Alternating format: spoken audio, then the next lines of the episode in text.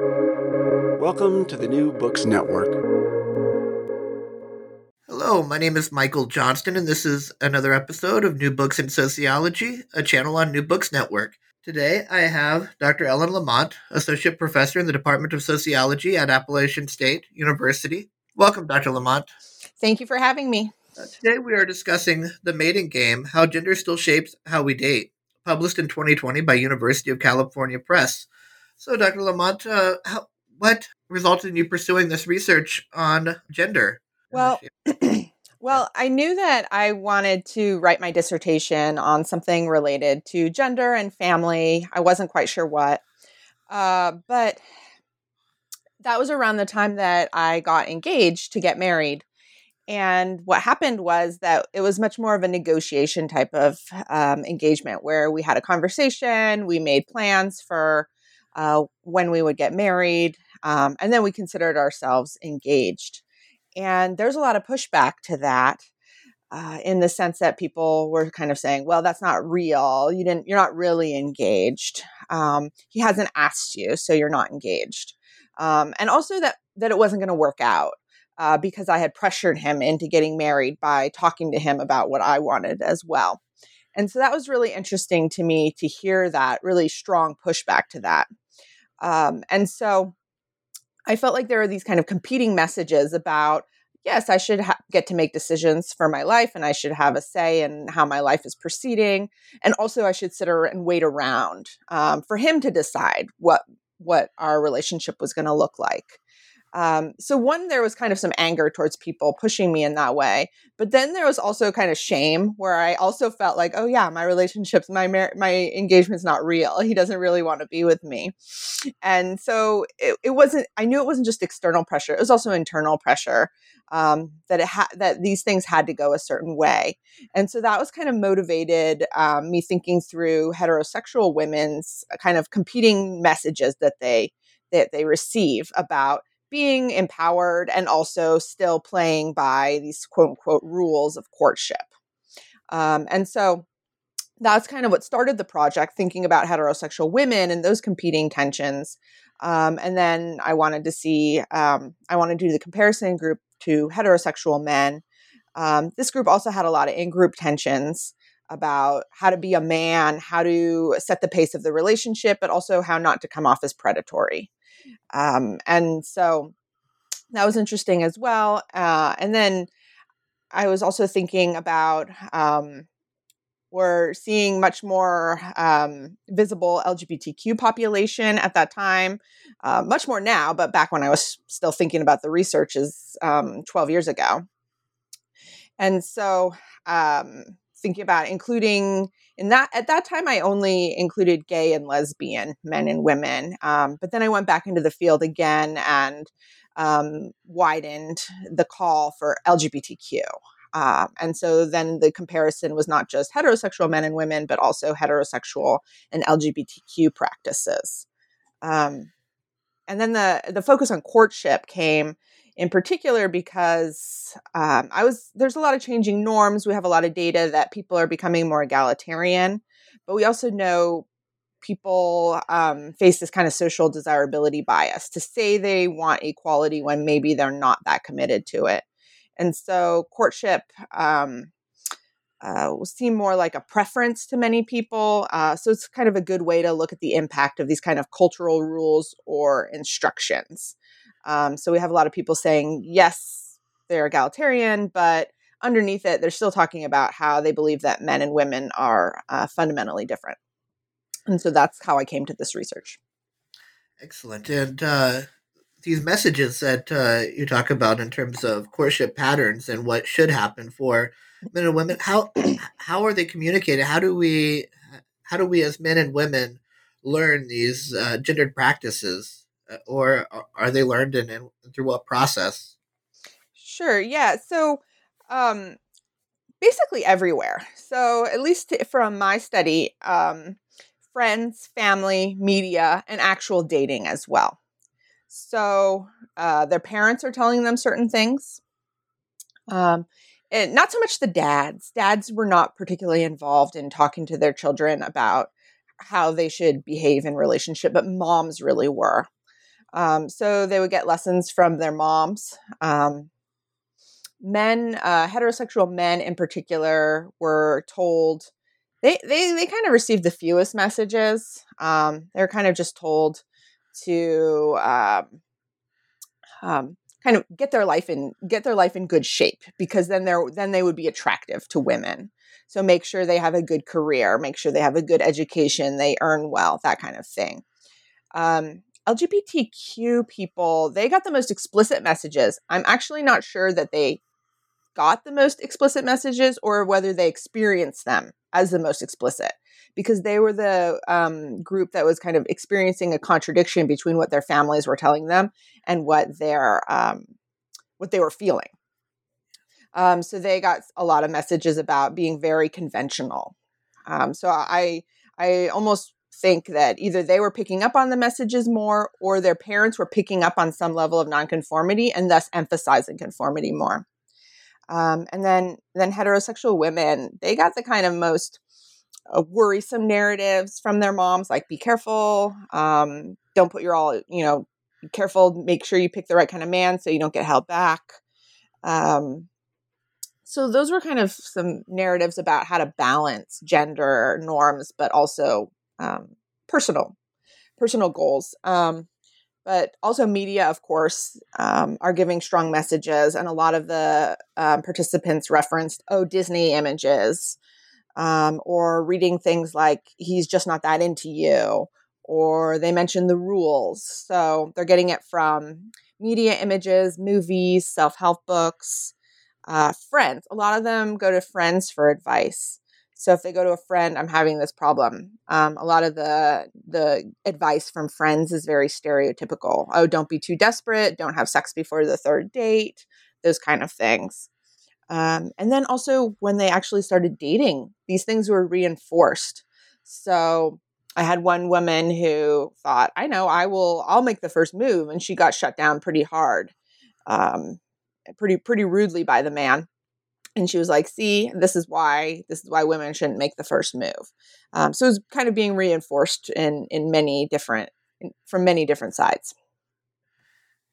And uh, in 2015 there was a, a, huge supreme court case that that maybe uh, helped solidify and helped uh, with the mixed messages that lgbtq were receiving in terms of how they are supposed to uh, carry out a, a courtship pattern, a mating pattern that is uh, has a script that's pretty heteronormative.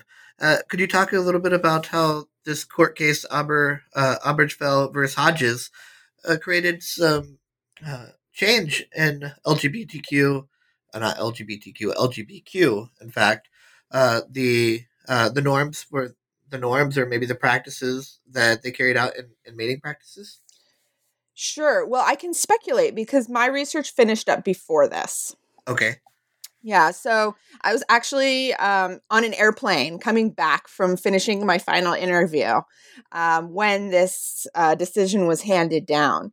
Um, so there's actually better research than mine to speak to this particular um, question. But so we have this decision that gives the right to same sex couples to marry. And this brings up these kind of questions of assimilation um, uh, versus resistance right in in the lgb well i'm going to say lgbtq i had trans people they all identified as queer so i kind of put them under this umbrella so that of, of um, queer um, so i could show the comparison was by sexual orientation rather than um, gender. But um, so where i was conducting my research was san francisco bay area um, so there was already um, at least in California, they had the right to marry. Um, but one of the things that came up in my research is I tapped into a much more um, radically queer uh, network, I believe, than what I think other people doing similar research have found. So, a huge percentage, I don't huge, a large percentage of my group identified as queer rather than gay or lesbian or bisexual. Um, and so they had a much more um, kind of counter-normative orientation to marriage. So this um, this case passing wasn't necessarily, I mean, it was symbolic, I would assume. But again, I can't say how they would actually react to it. Um, so I'm sure it was symbolically important, but they, most of the people I talked to were not interested necessarily in getting married. In fact, there was kind of a strong resistance to getting married. Uh, they wanted rights, uh, but they didn't want to have to go through marriage to get particular rights. Um, and and the reason for that was that they they believe that marriage is a constraining, a hierarchical institution that they wanted no part of. Uh, they wanted um, relationships in which were much more flexible, um, egalitarian, and they felt that could not be achieved with this kind of heteronormative model of what relationships should look like. That wasn't across the board. I did have some people who were who were getting married, who were interested in getting married, um, and kind of were like, yes, because we deserve recognition, we deserve rights, and we deserve this this kind of stamp of approval um, that says yes, your relationship is valid. Um, so I think the big thing with this um, Obergefell case is that there's it becomes much harder to maintain a focus on how marriage is a constraining institution as you get kind of admitted into this institution.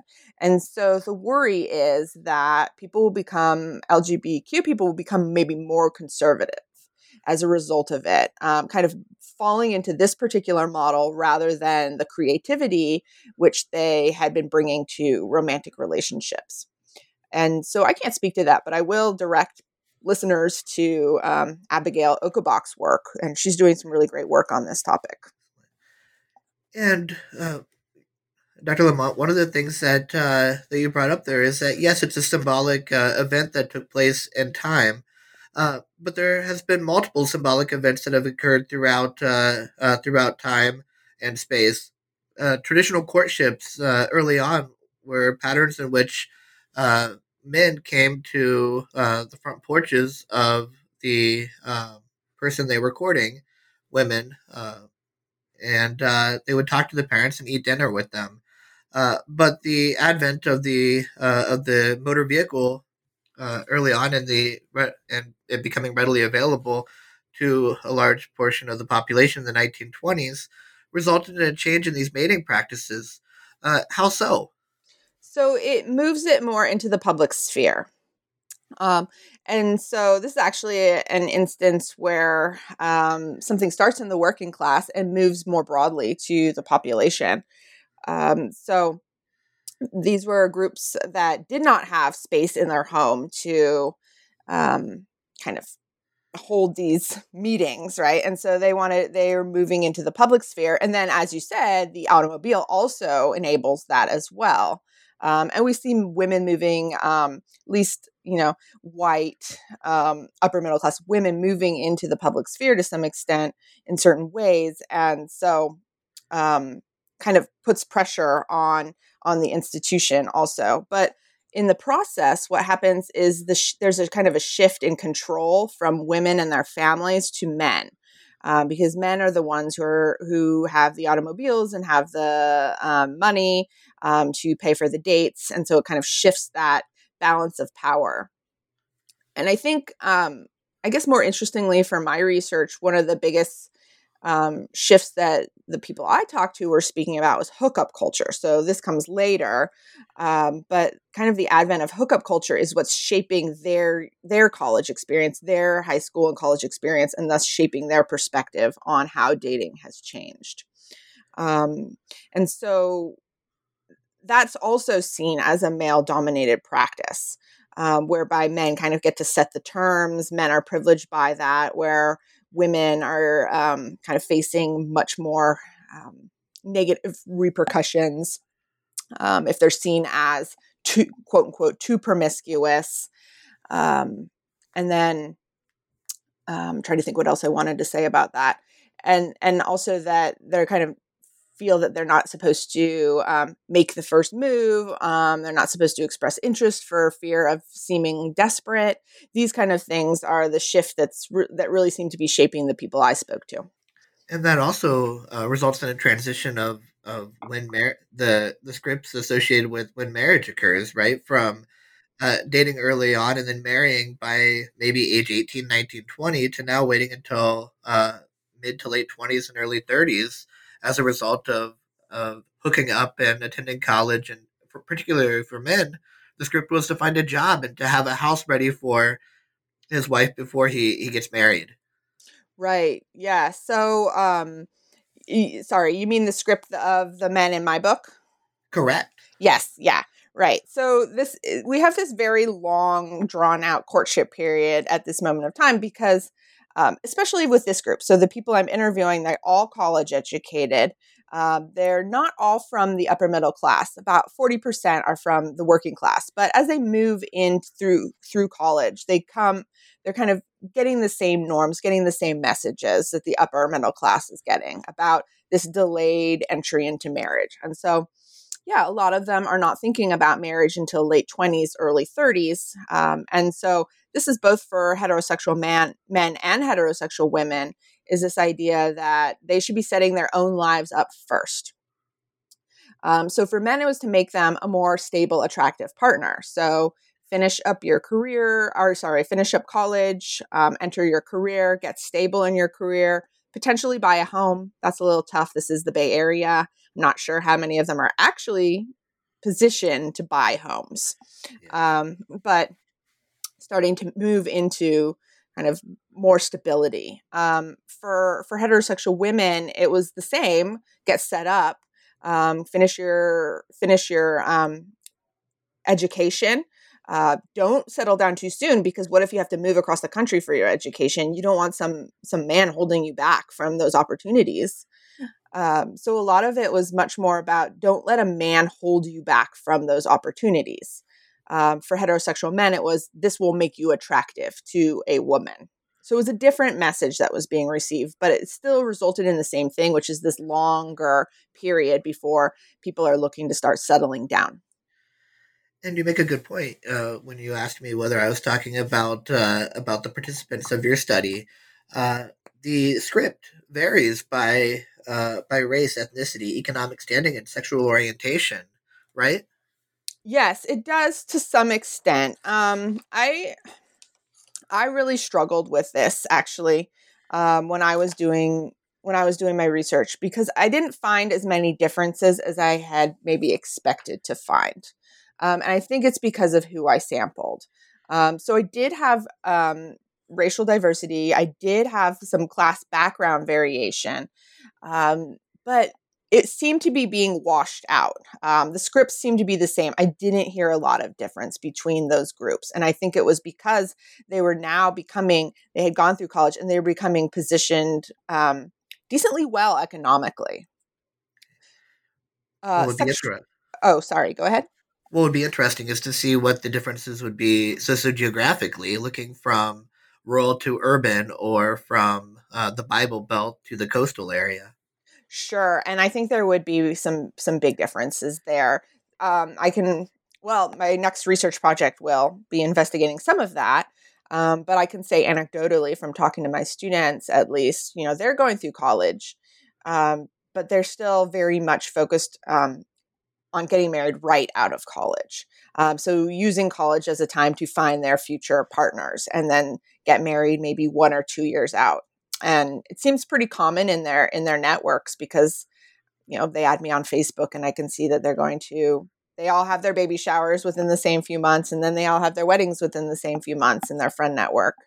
Um, so I think there's much more focus on settling down much earlier um, and and college becomes the courtship period, but really with one partner, not this level of dating around. Although I'm sure, of course, there's there's still variation.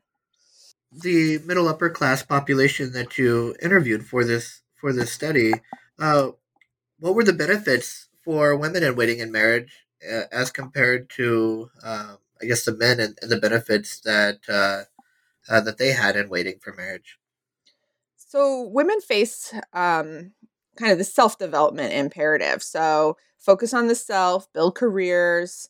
Um, and so the benefits they have in, in in waiting for marriage that maybe other groups don't is that they can expect to be able to build careers, um, to be able to have the resources and personal freedom to date around when they decide they are ready to settle down. Um, and this is kind of contrary to some of you know popular media um, ways of talking about this group of women, which is oh they're so desperate they get to their late 20s, early 30s, and they're panicking. They don't have any partners out. They're they're worried they're not going to find a partner. That is not what I found. Um, what I found was that they felt pretty secure that when they were ready to settle down, quote unquote, settle down, that they were going to have a partner, and that that partner was going to be a good partner. Um, so by good, someone who is ambitious, um, someone who uh, they didn't necessarily say earner, um, but someone who's ambitious, someone who is to be able to pull their weight in the relationship.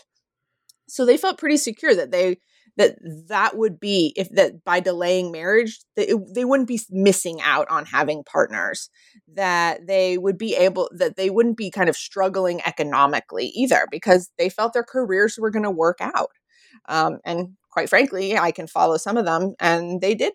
They're doing well. Um, and and so they're going to see returns on their investment in themselves. They're going to see career returns on their investment in themselves. They're going to see romantic return relationship returns on that investment in themselves. Uh, because the the men that they're seeking to date want these types of women um, they don't want women who are interested in staying at home. They want women who are also ambitious. And so they could see that by waiting, by investing in themselves, while their partner, their future partner, is also doing the same, that they're going to be able to consolidate their class privilege. Um, they're going to bring two large incomes to the table.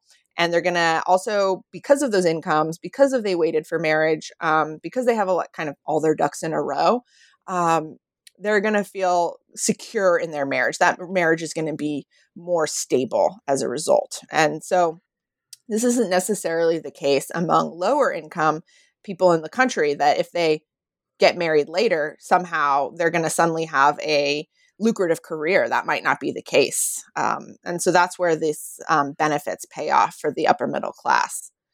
Um, and then men too, um, they can feel the same way. They can feel confident that their jobs are going to um, um, that their their education is going to pay off in the terms of career rewards, and then they'll be a, a strong marriageable partner. And the story that they're telling is uh, includes a lot of the coded language that uh, you mentioned throughout the book that parents would use in, in, in communicating the expectation that they have for their sons or daughters. Uh, could you talk a little bit about coded language and, and, and what that meant for uh, dating practices? Yeah, if I recall, I don't, I'm trying to remember, I don't recall that the heterosexual men received as much of that coded language. It was much more from the mothers to the heterosexual women. That was where I was hearing a lot of it.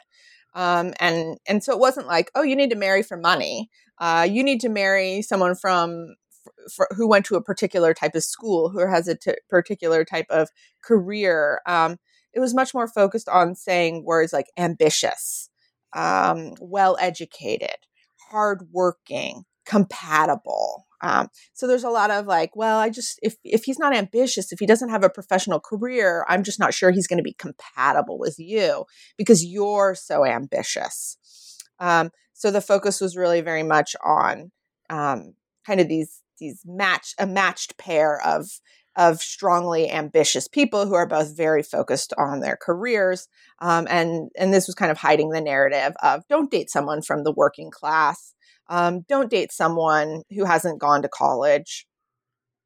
Um, there was not a lot of talk about race. Um, the only parents who were very explicit talking about race were um, Asian Asian American parents. They were very explicit um, about their preferences. And um, so Asian American men's parents, um, uh, they focused on wanting the men to marry Asian women. Um, and for Asian women, they were told, don't marry Asian men. Um, because this is going to be this group's going to be too tradi- true traditional for you. They're going to want you to be a traditional wife, and that is not what you want, and that is not what we want for you. And um, so that was not coded. That was very explicit. Um, but I didn't hear that from other groups, other other racial and ethnic groups. Yeah, so the uh, coded messages maybe uh, has at least inspires maybe uh, what goals are had of middle the middle upper class men, the women uh, who are part of the study, as well as the LGBTQ and trans population. What what exactly was their goal in relationship in regards to relationships? So the goal for heterosexual women was I'll start by saying that all of them said they wanted egalitarian relationships. Um, so, but they kind of uh, frame them slightly slightly differently. Um, so for the heterosexual population, it was very much that they would have a balance balanced career and family, and that um, their partners would be doing the exact same thing. So they wanted to um, um, kind of have be very focused on their careers, get their career in line, be a good earner, both sides, and then um, get married, have families, and have those families be kind of a balance, uh, have, have a balance in those families, uh, whereby both men and women would be contributing to the childcare, to the housework um, equally so that eh, so both parents wouldn't no one would have to stay at home. There's a pretty strong um, negative feeling towards stay-at-home mothers. Uh, stay-at-home fathers was not brought up much at all. So i did ask the question oh you know would you be comfortable i asked the women would you be comfortable with a stay-at-home father? No no i don't think i would be comfortable with that because he wouldn't be comfortable with that. Um he he men need things going on uh, and then heterosexual men, same thing. No, I would not be comfortable with a stay at home wife. Uh, they would rely on me too much. That would put too much pressure on me. Also, the compatibility thing comes up again. Uh, was an assumption that someone who wanted to stay at home was not going to be compatible because they're not going to be into the assumption was they would not be intellectually interesting. What would they bring to the table in terms of conversation? So there was a negative push against that. So it was very much about everyone having their career, and then um, balancing childcare and and house and housework. Um, it was less fleshed out than you might imagine, which I think is one of the reasons they run into problems. Um, so most of them did not have kids at this point, which is where a lot of push comes to shove. Um, so they don't have kids. And so they're kind of speculating on what they might do. And so they don't necessarily have firm plans. Um, so, oh, yes, we'll be equal. We'll divide it equally, and that'll be fine um, and and we'll hope it works out. Um, you wrote it. You oh, wrote in the book that the lesbian, gay, and bisexual um, interviewees uh, sort of met the status quo, uh, whereas the trans people sort of countered this capitalistic uh, normative that uh, man goes to work, wife uh, uh, stays at home or work. But yeah, how trans ca- sort of counter that capitalism. Is that is that right? No, I, I don't think that's totally right, actually. Okay. Um, so I, I think that didn't fall as neatly along those lines as as kind of you're saying. Okay. Um, so I do think more broad. It was more broad within the LGBTQ population than just the trans um, okay. people I interviewed. Um, so yeah, to speak to to speak to that group's goals, it was much. So they said egalitarian as well, um, but they maybe had more of a sense of what that um, some of the challenges they may face in in meeting that but i think it was i think what was going on was that there was just so much focus on not being like heterosexuals. Um, i don't we don't want to be like that that really sustain them um, throughout the throughout the dating and relationship practices because they had something to kind of come God, I, am trying to think about how this is playing out, but it, it, was something that they could kind of hold on to as their guiding, as their guiding light in a way. Um, so, um, it was much more focused on not have not fitting a model. Maybe that's the best way to say it. It was we don't want to fit a particular model. There it should not be one um, elevated model for what relationships should look like. So we have to be very attentive to consistently rethinking that model, consistently um, looking at our relationship and reevaluating it. So a lot of the heterosexual couples kind of it's almost like they they got in a rut in a way. So they start to create a bicycle path, right? And then it becomes the hard to get out of that particular path. Um, the LGBT, LGBTQ population that I talked to very much was like, oh, sh- oh, there's a there's a rut starting. We need to immediately think through why there's a rut starting and how we can get out of that rut, and we have to reevaluate that. Um, so much more focused on communication. Con- like constant communication was the was the um, was the narrative that was that was provided to me. So bring it up bring it up talk through it check in check in with your partner. Is everything okay? Okay it's not working for me. We have to reevaluate. We have to um, right the ship in a, in a way. Um, and then flexibility as well. So flexibility in terms of yeah the relationship may change um, but we, we have to be able to move with that. Um, so we don't just have this is what our relationships look like is going to look like and this is what we're going to stick to no matter what things will come up in life and we need to be able to maneuver through those things.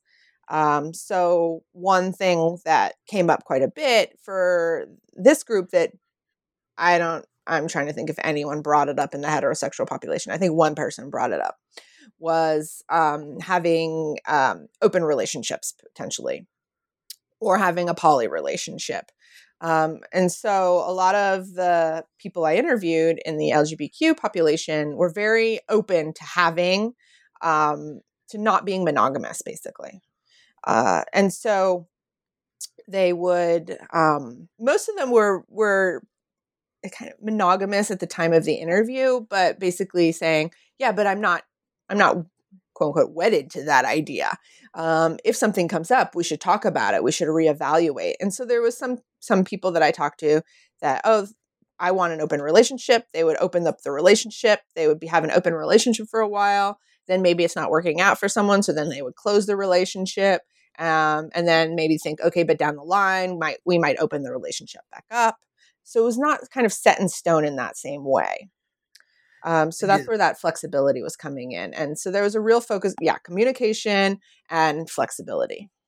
Do you think that this flexibility might be a uh, might be a an outcome, a consequence of the institutionalization of heterosexuality throughout society? In the sense that they're trying to resist that? Correct. Yes, I do think that. So I think a lot of what was going on was positioning themselves in opposition to the exactly right the institution of heterosexuality um, because they're very explicit about that. We don't want to be like that. Here are all the negatives that come from that type of relationship. Um, so you know i start my chap my chapter on lgbtq dating um, saying uh, um, a lot of the a lot of the people weren't like oh no, I was, uh, this is so hard. It's so hard to be queer. This is so terrible. It was quite the opposite. It was how terrible to be heterosexual. That is the saddest existence. Um, they get trapped in their lives and they have no other pathways out. Um, this is this is their only option that you it was especially f- focused on heterosexual women felt very sorry for heterosexual women and their relationships they're just gonna sit around, talk to their girlfriends, be desperate for a relationship. Then they're getting married. Then they have to sacrifice all this stuff for this person. Then they have a kid and they have to sacrifice everything for their kid. Um, and as the person said, and this way until death. Um, and so the focus was much more on um, kind of having a more expansive life um, and having many more uh, sites of fulfillment and um, not kind of getting trapped in that per- one particular way of living life. And so the goal is yes, flexibility. What can we do differently? How can we keep our lives uh, flourishing? And what was it, what were their thoughts on ch- on having children? They were very mixed. Um, so, if I recall correctly, only a third were pretty committed to having children. Um, so, the majority did not want to have children Um, and I think this did reflect the fact that um, they were less committed to marriage perhaps. I think there was something going on there that uh, the the people who were more committed the lgbtq people who were more committed to marriage were the ones more interested in having kids. So there is still that strong norm that children should be had within a marriage. I do think that was coming up. Um, but for for the remainder um, it was kind of a mixed bag so some people were saying sure i would love to have kids i value caregiving um, so it was a little different in the sense of, you know, this kind of liberal feminist narrative that caregiving isn't valuable. I, I wasn't necessarily hearing that. Um, there was a sense that caregiving is a valuable thing, but that they don't have the resources to do it. Uh, that they face discrimination and they're not going to have kids if they can't make sure their kids are going to be well taken care of. So there was some of that.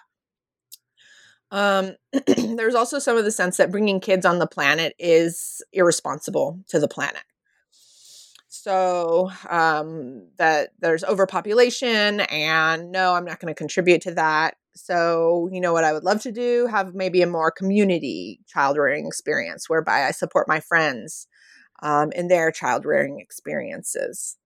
Um, so there's some of that and then there was also just some no that's just i just want my freedom i just want to be able to enjoy my life so so it was a mixed bag excellent now i'm going to shift to um, the final question that I have in regards to uh, the book that you wrote, and that is how how have dating practices changed in the 21st century, and what do you see uh, the future of relationships to be? Um,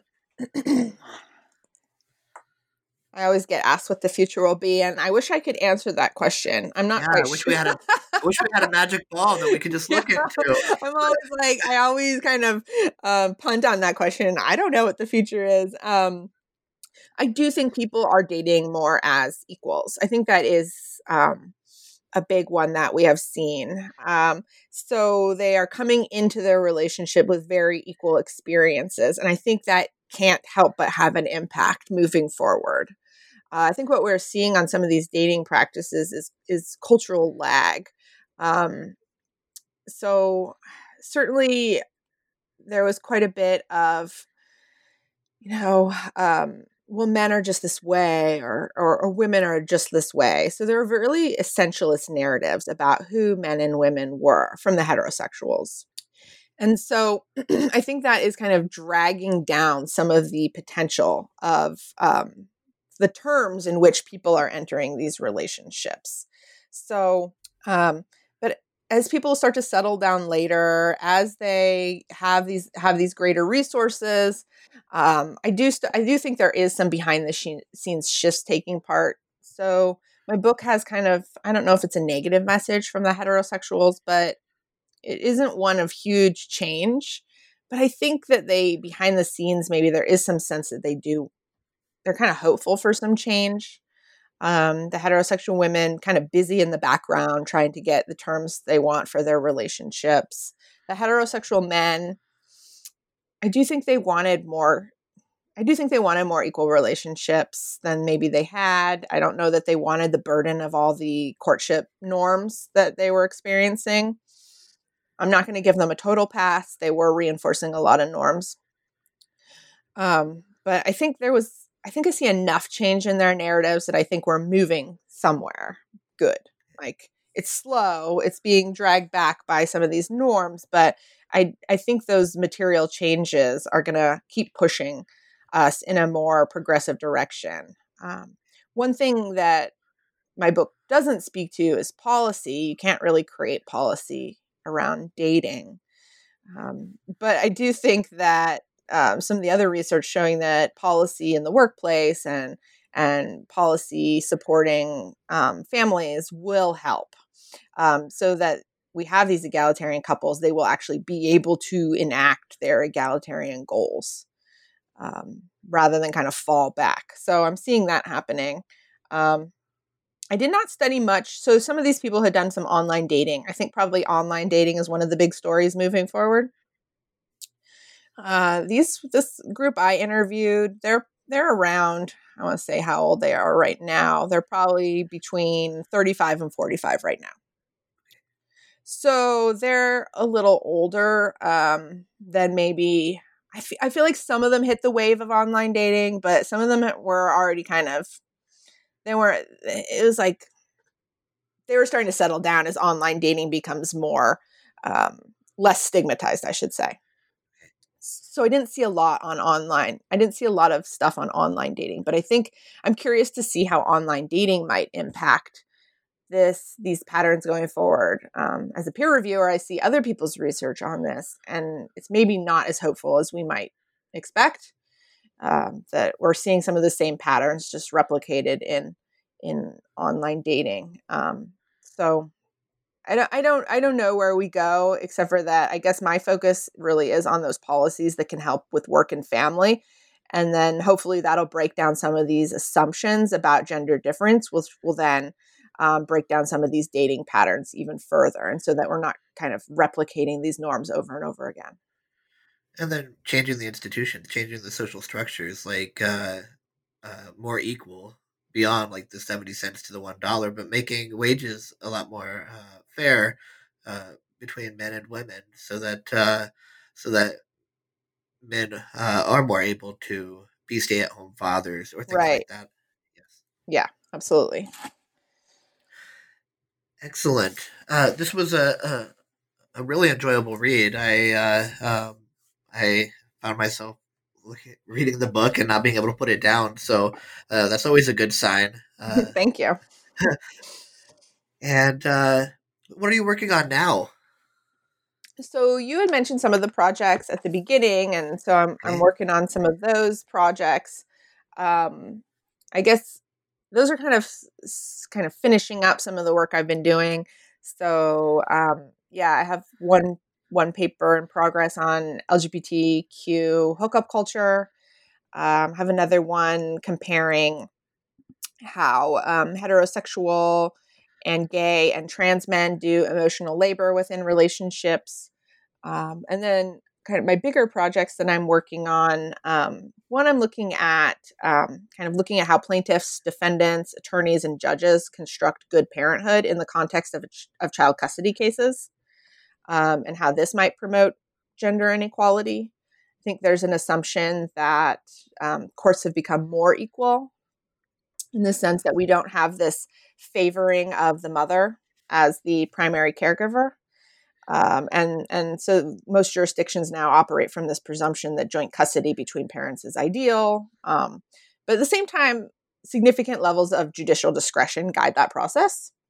And so I'm really interested in, and and from being a huge fan of Cecilia Ridgeway's work, um, we know that discretion is often where um, um, we can allow these biases to come back in. So even if we create a more progressive policy or structure, uh, d- as soon as there's some discretion, people bring their biases back in.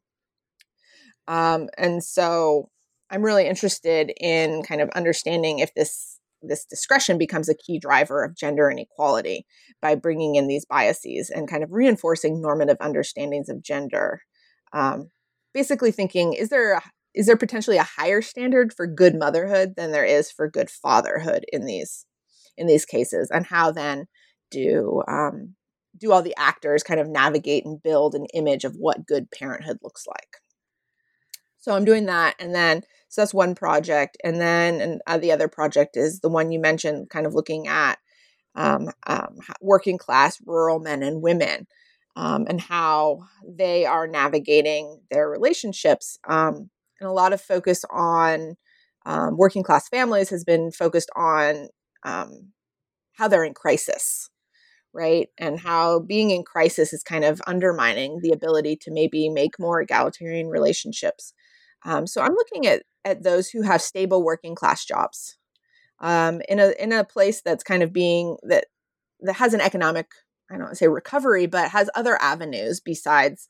Um, so, in particular, in our region, we have a big healthcare system, we have an educational system, we have tourism, um, and so it's stabilizing a lot of those working class jobs. So, I'm interested to see, but but the women are the main breadwinners for many of these relationships um, and they're more likely to get college degrees. So I'm interested in exploring um, if that's if that's making relationship changes um, in terms of um, equality and how people are navigating them um, but also they're also very very religious and very conservative so there's a tension there and so that's what i'm starting to do now yeah it's, it's a very uh, complex thing to wrap the mind, ab- mind around because there are so many different uh, demographic characteristics that influence uh, the relationship right and then of course we have covid going on so um, there could always be a, a, an opportunity right now to look at how how that is impacting the dating and mating